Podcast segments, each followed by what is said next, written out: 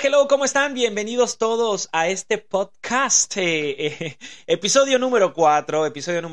Muchas gracias por todo el apoyo, por todo el cariño que le han dado a este proyecto que, bueno, seguimos grabando en mi casa, literalmente, pero bueno, han pasado muchísimas cosas durante este último mes que me mudé para acá. Ha sido un poco difícil acostumbrarme a Miami, pero bueno, se está logrando. Hoy es un día muy especial, es el Día de las Madres en México, así que felicidades a todas las madres bonitas. Aquí en Estados Unidos se celebra el segundo domingo de mayo, pero bueno, es un día especial. Creo que a las madres hay que celebrarlas todos los días. Y bueno, se me cumplió el sueño de poder entrevistar a mi mamá por primera vez aquí en el podcast, así que más adelante estará con todos nosotros. Es un episodio un poco diferente porque quiero ver cómo le va este episodio. No hablaré de las noticias pop culture. No habrán segmentos que a lo mejor si han escuchado los otros 3 capítulos podían haber escuchado el segmento de Rapiditas y Furiosas. Va a ser un podcast diferente porque, como les dije, estoy viendo qué funciona, qué no funciona, qué les gusta a ustedes. Ya sé que a la vecina no les gustó, entonces la vecina no va a entrar de nuevo al podcast, pero lo que sí es que tengo una plática espectacular con mi madre, así que vamos a esto.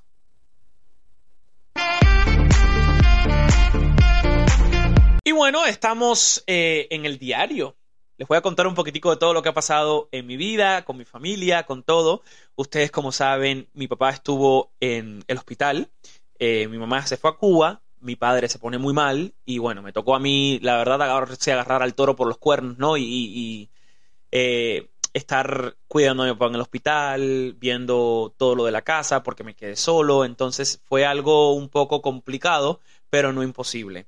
Entonces, por esa razón, no pude hacer podcast hace 2 semanas. La semana también pasada fue una semana muy complicada por cosas que pasaron aquí en la casa. Y bueno, ya ahora sí, por fin estamos aquí conectados una vez más, hablando con todos ustedes. Y ya llega Julita Picadillo, que le vamos a preguntar por qué ese nombre hacia mi madre. O sea, todos sus amigos, amigues, gente de la familia le dicen Julita Picadillo. Mi mamá es una mujer increíble, es una mujer luchona, guerrera. He aprendido mucho de ella en estos últimos meses, que bueno, de alguna otra manera siento yo que he madurado para darme cuenta de esas cosas maravillosas que tiene mi madre. Hoy es un día muy especial, feliz Día de las Madres a todas las madres mexicanas. Este podcast se sube los miércoles y bueno, pues es miércoles, ¿no? Sí es miércoles, ¿verdad? Sí, es miércoles. Miércoles 10 de mayo.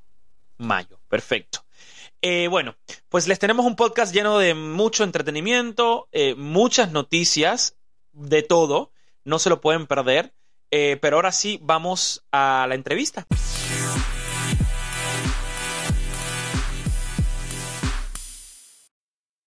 Y bueno, familia de Hola Hello, el podcast. Aquí estoy con una mujer que fue la mujer que me trajo a este mundo precioso, hermoso. Hoy es un día muy especial para todas las mamás mexicanas, así que feliz Día de las Madres. Hoy se celebra Día de las Madres en México, en los Estados Unidos se celebra el segundo domingo de mayo. Y bueno, con todos ustedes, nada más y nada menos que Julia López. Señores, en este podcast tengo ahora una consola que podemos, obviamente, meter hasta aplausos. Madre, bienvenida al podcast. ¿Cómo estás? Bien, ¿y tú, hijo? Muy bien. Ella pone esta voz, ella no habla así. Ella está un poco nerviosa. Yo también estoy nervioso porque es la primera vez que yo grabo este podcast, pero ella van a ver que a ver si se suelta porque ella es bueno, le dicen Julita Picadillo, más adelante le voy a preguntar de dónde sale el Julita Picadillo. ¿Cómo estás este día? Muy bien, contenta de estar contigo aquí. Y con toda la gente en México que se está escuchando y en todo el mundo, ¿no? Seguro, con todas las madres hermosas mexicanas. Ah, ¿y cómo estás? ¿Qué tal? ¿Cómo te lleva la vida? Bien, como siempre, trabajando y luchando por todo. Luchando. Esa palabra de luchando. Tú eres una mujer muy luchadora, ¿no? Claro que sí. Luchando de frente todo el tiempo y positiva. Eso es. A ver, Julia López Arias es el nombre completo de ella. Ella, a ver, ¿en qué fecha naciste tú? Porque tú tienes, o sea, a ver, es un poco loco eso. Me dice que no hable de eso, pero eso no pasa absolutamente nada. Esto es un podcast y se puede hablar. Mi mamá, nace. ¿Qué fecha naces tú? El 4 de agosto del 1959, hijo. Ella no quiere que hablemos del tema, pero su cumpleaños real es el 4 de julio. Lo que pasa es que cuando nos llegamos a este país, entre papeleo y papeleo, no sé por qué se confundió la fecha de nacimiento, pero su día de cumpleaños es el 4 de julio. El año sí está bien, pero el 4 de julio, entonces ella nace un 4 de julio, que es el día de la independencia aquí en Estados Unidos. ¿Tú naces dónde? En Camagüey. ¿En La Habana? En Camagüey. ¿Cómo fue esa infancia tuya? Una infancia muy bonita. En aquella época todo era diferente. Éramos muy pobres. Mi padre era ferroviario y mi madre ama de casa. ¿Cuántos hermanos son? Actualmente nos quedamos con 8 hermanos, pero en realidad fuimos 11 hermanos. ¿Cómo que 11 hermanos? Espérate, que esto yo soy su hijo, pero yo no me sé. Actualmente, ¿son 8 o 9? 8. 8. Mi tío se acaba de morir ahora en enero, que era el compadre de mi mamá, iban para todos lados juntos, eran muy queridos ellos dos. Desafortunadamente, ustedes ya saben que él falleció en febrero, ¿fue en febrero o en enero? Enero. Febrero, fue en enero. Pero, ¿cómo que eran 11? 11 hermanos tuvo mi madre. Y que no hables, habla normal, ma, esto es un podcast. ¿Tuvo mi madre? Bueno, a ver, ¿por qué fueron 11 hermanos? Porque mi madre tuvo 11 hijos y cuando aquello había mucha pobreza y se le murieron 3. Se le murieron 3 hermanos, 3 hijos. Sí, y 3 hermanos tuyos. Y 3 hermanos. ¿Tú los llegaste a conocer? Nunca los vi, nunca los conocí. Tú eres... ¿En qué posición estás de los 8 hermanos? Estoy en la 5ª posición. En la 5ª posición, vale. Perfecto. Es una familia bastante grande, ¿no? Para que sepan un poco de la historia, bueno, mi mamá ya les está contando un poco. Ella nace en Camagüey, pero te crías en La Habana. Nos vinimos desde pequeño para La Habana y yo vine solamente con 6 años. Y me realicé en La Habana, donde estudié y donde hice mi vida. ¿Qué estudiaste real. Tú? Para que la gente sepa. Yo estudié educadora de círculos infantiles en La Habana. Ah, ok, perfecto. Bueno, luego llego yo a esta foto, ¿no? O sea, para que ustedes sepan, yo tengo 2 hermanos, pero todos los hermanos somos de diferentes padres. Eso quiere decir que tú gozaste tu juventud, ¿o no? Bueno, cuando no venía bien un matrimonio había que darle de lado. Somos 3 hermanos. Mi hermana más pequeña tiene 25 años, mi hermano más mayor tiene 40, yo tengo 29. Cuéntame la historia esta de que yo he escuchado esta historia, no sé si es una historia verdad. Yo no estoy supuestamente a nacer. No, pero naciste. Pero vamos a contarle a la gente por qué yo no estoy supuestamente a existir. No, porque... había muchos problemas con su padre y entonces, nada, cosas de la vida, me dije, no, vamos a tenerlo para tener yo otro hijo más. No, pero yo lo que sabía es que tú conociste a mi padrastro en una noche loca, una noche de locas, una noche... Entonces, tú conociste a mi padrastro antes de conocer a mi papá. Claramente. Y fuiste novia de mi padrastro. Claramente. Pero mi padrastro decidió regresar con su ex mujer porque estaba embarazada de su hija Yesmi, y ahí fue donde tú conociste a mi papá Cristóbal Valdés y te casas con mi papá. En 2 meses me caso con Cristóbal Valdés. Pero tú sí eres rápida. Rápida. Ok, te casas con mi papá, nazco yo y a los 12 meses de yo haber nacido te separas de Cristóbal, que es mi padre biológico. Eso es. Y regresas con Constantino Jesús Bacallao, que es mi padrastro. Que bueno, es el que ha estado contigo. ¿Cuánto tiempo llevan ya? 27 años de casado. 27 años de casado, 2 de novio. Y 2 de novio. Y 3 meses de burubiri, biribiri, por ahí. Eso es. Ok, nacimos, bueno, ya nacen todos tus hijos, obviamente. Tú te fuiste a España. ¿Por qué tomaron la decisión de irse a España ustedes? Nada, para tener una vida mejor, un futuro mejor para nuestros hijos. E irnos acomodando porque veíamos la situación del país como se estaba poniendo, mucha estaba llegando muchos periodos especial. Periodo especial, ¿qué es el periodo especial? Porque la gente en México o la gente que escucha el podcast a lo mejor no sabe qué es un periodo especial. El periodo especial es cuando hay déficit de todo, de comida, se va la luz, no hay transporte y la economía va en picada, okay, como decimos. Ustedes se van a España. ¿Qué fue lo que pasó que nosotros nos tardamos tanto en irnos a España? O sea, mi hermana y yo nos quedamos en Cuba como 4 años después de que mi mamá se fue para España.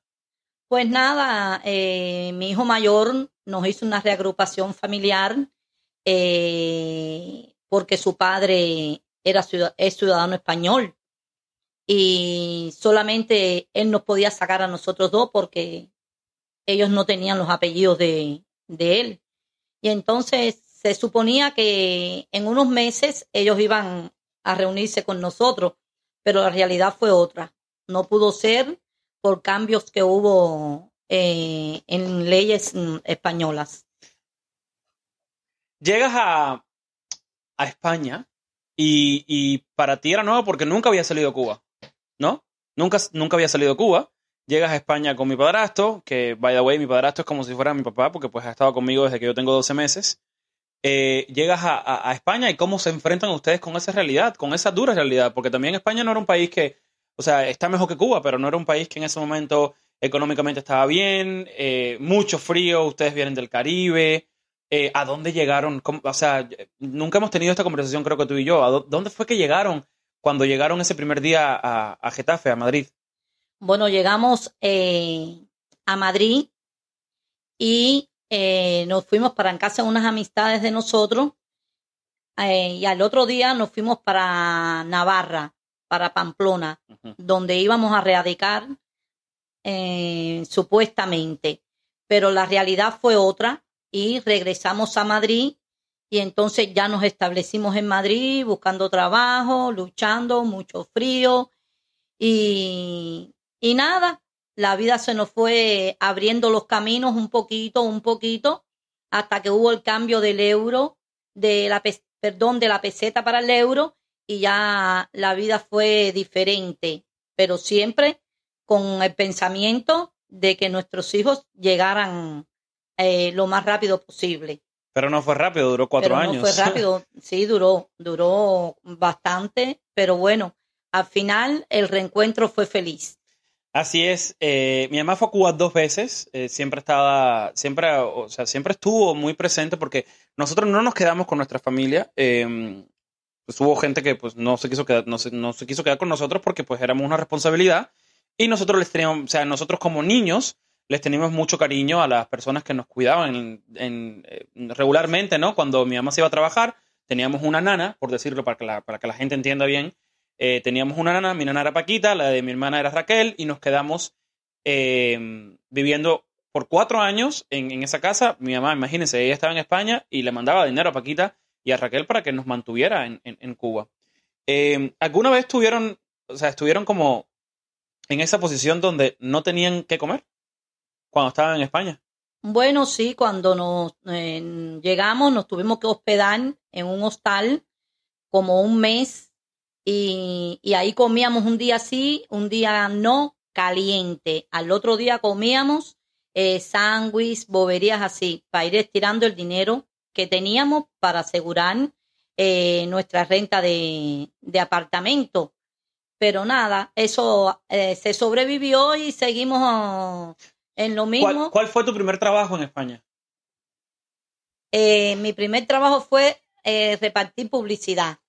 O sea, de la gente que va a la casa y te deja el panfleto. La gente que yo iba casa por casa, cuando aquello era la promoción de un detergente famoso en España y esa compañía se dedicaba a coger chicas para ese trabajo.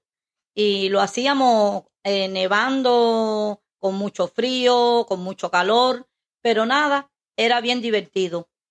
Oye, nosotros llegamos a Madrid. Ustedes no, o sea, yo estaba tan emocionado Ya algún día les haré el cuento de mi padre y por qué yo no me llevo tan bien con mi padre. Bueno, ya me llevo muy bien con él porque crecí, lo perdoné y bueno, nada, las cosas pasan por algo y yo creo que uno cuando crece madura y ya, yo cuando era más pequeño tenía 15, 16 años, yo tenía un rencor contra mi papá biológico porque pues cosas que hizo que no estuvieron bien. En algún otro podcast que haremos lo hablaremos, ¿no? Porque aquí aquí se habla tal cual lo que es. Mi mamá me dice corta. Me hace aquí no, aquí es un espacio para hablar literalmente lo que uno quiere hablar y cómo es, porque la vida de nosotros ha sido así, la vida de nosotros ha sido una vida muy dura y no es para que la gente sepa que la vida de nosotros fue dura, porque la vida de todo el mundo es dura, pero hay veces se crean muchos estigmas, ¿no? A la gente que trabaja en la televisión dicen, no, pues que tú lo tienes todo fácil y todo, y la verdad no ha sido así. Nosotros llegamos a España. Yo me acuerdo ese día porque es uno de esos días de la niñez que nunca me va a olvidar. Cuando yo llego al aeropuerto en Cuba, yo me doy cuenta, y mi abuela se da cuenta, mi abuela Paquita se da cuenta que tengo conjuntivitis. Yo volé con conjuntivitis a España. ¿Cómo? Yo llegué con los ojos cerrados, no podía ni abrirlos. ¿Cómo fue para ti? Porque yo no me acuerdo de ese sentimiento. Yo sé que obviamente era mucha felicidad de ya poder estar con ustedes, pero ¿cómo fue para ustedes vernos llegar en el aeropuerto? Un momento bien emocionante de ya tenerlos a ellos entre nosotros. Ya fue bien alegre. Nos reunimos después en la casa con amistades de nosotros, cubanos, que los estaban esperando a ellos. Manolo Manolo, Emilio, ciertas amistades de nosotros que son cubanos americanos y estaban allá de visita porque sabían cuándo ellos llegaban. Y todo fue muy bonito, muy emocionante. Y ellos brincaban, saltaban por aquel apartamento, por aquí, por allá. Y estaban muy emocionados. Aunque él tenía conjuntivitis, jodía como jodón. Sí. ¿Cómo fui de niño yo, ma? O sea, ¿jodí mucho? Un poquito, eras más tranquilo cuando más chiquito, ya después a medida que fuiste creciendo, ya eras más activo, pero siempre respetuoso y muy recto en sus cosas. Ok, salimos de España, ahorita llegamos más al tema de la juventud y de la madurez y todo eso, pero... Nosotros llegamos a España con ustedes y para nosotros, para mí, para mi hermana, llegar a España era como que, wow, me fascina esto. Y después toman la decisión de venirnos a vivir a Estados Unidos. ¿Siempre fue ese el objetivo de salir de Cuba, vivir en Estados Unidos? No, nunca... nos pasó por la mente, pero ya después, a medida que hubo el cambio ese del euro, de la peseta hacia el euro, ya se fue complicando las cosas. Ya eran dos niños, el trabajo, vivíamos como al día, como vivíamos en Cuba, que vivíamos al día, pero siempre se vive. Yo me acuerdo que yo me enojé mucho porque llevábamos como 8 meses nada más y mi hermana y yo como que no nos estábamos acostumbrando mucho. Fue muy difícil para nosotros entrar en un entorno que no conocíamos, gente nueva. Nos fue muy difícil en la escuela. O sea, ¿cuántas peleas tuve yo en la escuela con gente que me decían vete para tu puto país, cubano de mierda? Sí, unas cuantas peleas porque hay... Hay españoles que son muy, muy racistas. Como en todos lados. Pero como en todos los lugares, eso es normal. Y él se enojaba, se fajaban, lo llevaban para la dirección, para allá tenía que ir yo, y apaciguar las cosas. Ya hasta que un buen día ya decidimos nosotros irnos a Cancún de vacaciones. Pero espérate, antes de llegar a Cancún, el apodo Julita Picadillo te lo pusieron en España. ¿Quién te puso ese apodo y por qué ya todo el mundo le dice Julita Picadillo? Bueno, eso fue en España. Aquí no, aquí nadie me dice Julita Picadillo. ¿Cómo que no? Solamente mis hijos. Yo todo el tiempo te digo Julita Picadillo. El problema es que en España yo era muy protectora y soy protectora de mis hijos. Entonces a mi hijo mayor llegó a España con 16 años y tenía unos amigos un poco alborotosos. Y entonces yo siempre los ponía a ellos en su lugar. Y entonces uno de ellos me dijo, señora, de verdad que usted es un picadillo de verdad. Y ahí surgió Julita Picadillo. Siempre me tenían mi respeto. Con mucho respeto ellos me atendían. Es que la verdad, para decirles, mi mamá es una mujer que está en todas. Está literalmente en todas y lo ve a leguas, lo ve a kilómetros, a millas, está en todas. O sea, se lleva absolutamente... Si algo raro está pasando en una habitación o en un lugar o en un círculo donde está ella sabe qué pasa, ¿no? Y así yo creo que son las madres también. Nos vamos a Cancún de vacaciones. Me fui de vacaciones y de buenas a primeras nos fuimos montados en un autobús de camino a la frontera. Sí, dijimos, ya que estamos aquí en México, vamos a lograr pasar la frontera. Entonces, cogimos un autobús, me acuerdo, en Monterrey, que íbamos para Matamoros, y en la intersección del camino nos para la policía.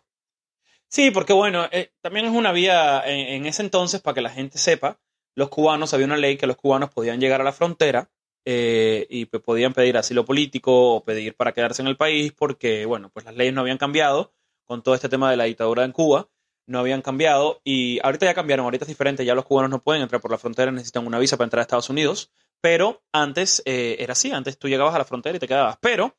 en México, no, yo creo que eso era algo cuadrado por el chofer del autobús o lo que sea, y lo cuadraba con la Marina y con el Ejército Mexicano.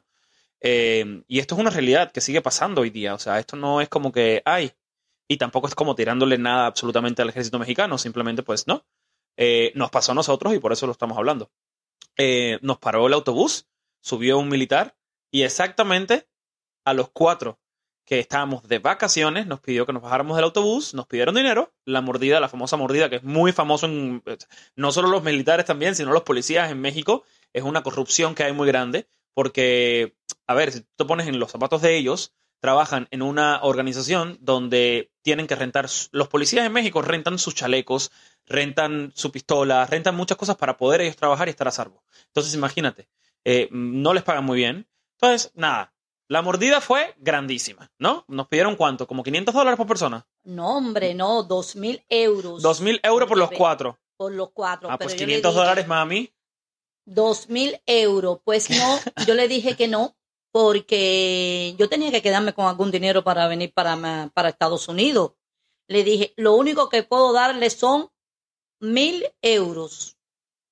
¿Están de acuerdo? Y muy felices y contentos me dijeron que sí. Pues señora, suba al autobús y siga su camino. Así fue. Bueno, llegamos a la frontera. En la frontera estuvimos ahí. Básicamente nos metieron a la cárcel. A nosotros nos metieron en una casa que era dentro de una cárcel. Y habían varias casitas más donde metían a los cubanos. Y estabas ahí hasta que tus papeles salieran el proceso. Así fue nuestra travesía de salir de Cuba, llegar a Miami, a España. En España venir para México. En México cruzar la frontera y llegar aquí a Miami. Y en Miami hoy hemos vivido ya 20 años, que bueno, en otro podcast hablaremos un poco más de nuestra experiencia mayamensa. Pero ahora, hoy es un día muy especial porque es el Día de las Madres. Y creo que para mí, yo te voy a decir que para mí qué tan importante tú eres, pero ¿qué tan importante fue en tu vida mi abuela, Estrella? Mi madre fue muy especial, muy buena madre, muy buena abuela. Siempre nos protegía, siempre nos dio de comer y nunca quiso que nos fuéramos de su lado. Ella, cuando nosotros nos vinimos a España, ella no la pasó muy bien porque siempre para donde venía ella era para mi casa, que yo era la quinta hija que siempre estaba con ella. Pero también eres como la capitana, ¿no? Porque quiero que entiendan algo. Mi mamá es como un sargento del ejército. Ella es la que manda en todo. Ella es la controladora, ella tiene que estar bajo control de todo. Si se hace una fiesta, ella tiene que estar en control de la fiesta, de la música, de lo que se va a tomar, de lo que se va a comer. Es muy así. Entonces, con tus hermanos, tú eres la líder. O sea, eres una líder, la verdad. Tú como mujer eres líder porque no eres controladora. Eres una líder que, pues, has asumido ese papel, ¿no? Yo creo que así fue con tu familia. Sí, claro. Yo desde aquí, yo dirijo a mi familia en Cuba. Y les digo... Y no solo la de Cuba, también la de aquí. Nos quiere dirigir a todo el mundo. A todo el mundo. Yo desde aquí, yo les digo a ellos lo que es correcto, lo que está incorrecto, lo que deben hacer, lo que no deben hacer. Y de verdad que ellos, por esa parte, me aprecian mucho y siempre oyen todo lo que yo les digo, aunque yo no sea la mayor. Mira... yo, pues obviamente ya tengo casi 30 años, he crecido al lado de una familia maravillosa, al lado de una mamá maravillosa, una mamá que la verdad, ahorita hice una entrevista con GNP Seguros y me preguntaron quién era mi inspiración y yo dije que pues eras tú, por muchos sentidos, porque eres luchona, porque no paras de trabajar, porque luchas para tu familia. ¿De dónde han salido todas esas ganas de seguir luchando? Porque tienes ya que 60 años. No, voy a cumplir 64 años. 64 años va a cumplir ella y parece de 50, literal. Y yo te pregunto, ¿dónde saca tú? O sea, ella no hay... Mi mamá no hay momento. Ella está sentada ahora tranquila hablando conmigo y haciendo el podcast porque, bueno, le toca estar sentada al frente de un micrófono y hablar. Pero quiero que entiendan, mi mamá todo el tiempo está haciendo algo. ¿De dónde sacas tú toda esa energía para hacer algo? De ustedes, mis hijos que me inspiran a seguir adelante, de seguir luchando, mis nietos hermosos que tengo, de toda la familia, porque yo soy el líder de esta casa y de todo el mundo. Quiero que sepan eso. Y siempre, mientras yo tenga vida y tenga espíritu, voy a seguir trabajando y voy a seguir luchando por toda la familia, por mis hijos. Y siempre, como le digo a él, siempre positivo. Y siempre para adelante y nunca hacia atrás. Siempre mirar al frente. A mí me molesta un poco. Porque hay días que yo vengo. Bueno, con mi mamá es la persona con quien yo, cuando yo estoy deprimido, voy y le digo, estoy deprimido, ayúdame. Pero ella siempre es una persona muy positiva. O sea, yo no... Y yo me he dado cuenta de eso creciendo. Porque cuando yo trabajaba en una misión y trabajaba acá, yo vivía en otro lado porque yo quería mi vida independiente, vivir yo, no sé qué. Pero no me había dado cuenta de lo positiva que tú eres. ¿Por qué tú? O sea, a ver, que ella en un hueco oscuro siempre ve la luz. ¿Por qué eres tú tan positiva? Bueno, porque hay que ser positiva en todas las cosas. No, nunca se puede ser negativo porque si tú eres negativo, las cosas no se te van a abrir. Las cosas no se te van a dar como debe ser. Siempre tienes que pensar lo bueno, nunca pensar lo malo y pensar que todo va a estar bien, que todo va a salir bien. Y nada, como le digo yo a él, siempre tienes que mirar al frente y mirar adelante y pensar positivo. Punto. Y se acabó la conversación. Así es. Así es. ¿Algo que te hayas arrepentido tú en tu vida? De nada. Siempre he hecho todo lo que yo he querido y siempre... He trabajado muchísimo. En Cuba trabajé 20 años en educación, que era mi profesión, mi devoción de trabajar con los niños. Y aquí me dediqué a otras cosas, pero siempre ahí con todo. Ok, para terminar este podcast, ¿hay algún sueño que tú de joven quisiste hacer? Y no lo has cumplido todavía. Bueno, quise ser actriz. Ah, sí. Sí, hice muchas obras de teatro cuando estaba en la escuela, en la secundaria, en el preuniversitario. Yo no sabía esto. Que es como si fuera la prepa. Yo no sabía esto. Y quise ser actriz, pero no se me abrió los caminos. Nunca tuve la oportunidad de ir al más allá. ¿Tú crees que yo estoy cumpliendo esos sueños por ti? Seguro, seguro que lo estás cumpliendo y es mi sueño que vas a ser muy grande. Ah, te quiero mucho, ma. Y yo también, hijo. Y nada, pues que sepas que hoy es un día muy especial. Yo también lo dije en el live que hice con Mar Saura, que tú sabes que yo siempre Yo en algún momento en mi vida me descarrilé, porque pues es normal, todos somos jóvenes y todos cometemos errores.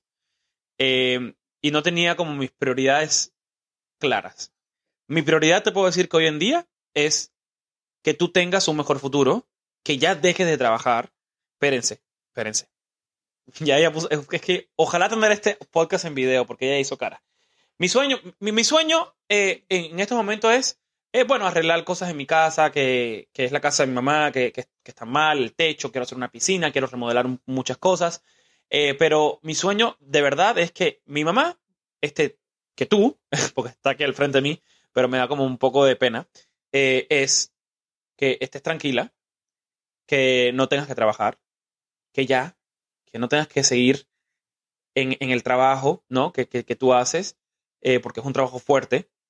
Pero ¿qué creen?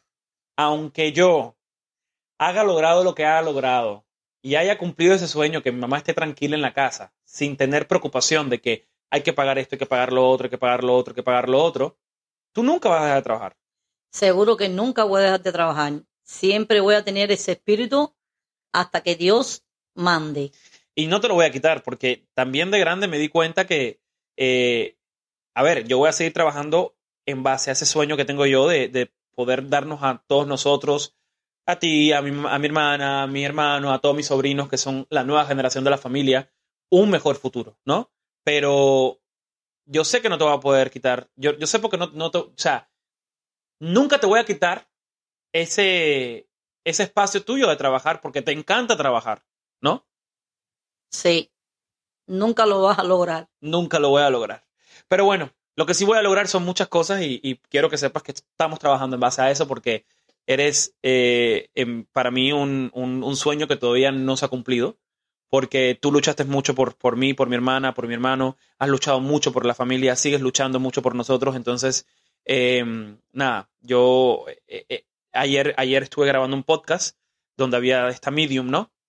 Que Vis, sin conocerme, me dijo perfecto cuál era mi objetivo. Y me dijo, es que tú tienes una mamá que es súper luchona. Así, ella no nos conoce a nosotros. O sea, me dijo, tú tienes una mamá que es súper luchona. Y tu sueño es que tú quieres darle todo lo que ella te dio cuando tú eras joven. Y ese es mi sueño. Y te deseo un feliz Día de Madres. Te quiero muchísimo. Gracias por haber estado en este podcast. Llevaba yo detrás de ella 3, 4, 5 semanas para grabar este podcast. Anoche lo quería grabar y ya ella estaba dormida y que no sé qué, y no se quería levantar, pero bueno, se logró. Gracias, mami, por estar acá. Gracias a ti y muy orgullosa siempre de que seas mi hijo. Y nada, seguir luchando por todo y que él, el sueño lo va a lograr, porque aquí estoy yo para que él lo logre. Eso, mamona, eso. Señores, aplausos. Me encanta porque esos aplausos son como más falsos, pero bueno. Nada, seguimos con más.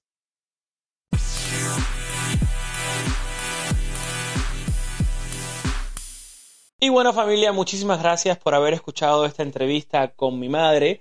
La voy a seguir invitando al podcast para que puedan escuchar un poco más sobre nuestra historia. Gracias a todos ustedes por siempre estar presentes, por siempre apoyarme en todas mis locuras, en todos mis sueños. Recuerden que la vida es bella, la vida es increíble. Simplemente hay que aprender a vivir, ¿no? Porque hay veces que decimos, cuando hay momentos oscuros en nuestras vidas, podemos llegar al punto donde preguntarnos por qué vida, por qué me haces esto. Solo recuerden que para eso es la vida, para eso estamos acá. Estamos acá para aprender de esos tragos amargos, estamos acá para seguir adelante, para nunca jamás darnos por vencido por nuestros sueños. Y bueno, pues nada, los quiero muchísimo, nos vemos en el próximo episodio. Les tengo muchas sorpresas. Voy a tener a mucha gente de invitada por acá porque logré tener los 2 micrófonos. Así que nos veremos en otro capítulo de Hola Hello el podcast. No olviden de suscribirse. Y bueno, síganme @William Valdés. Les mando un beso y un abrazo.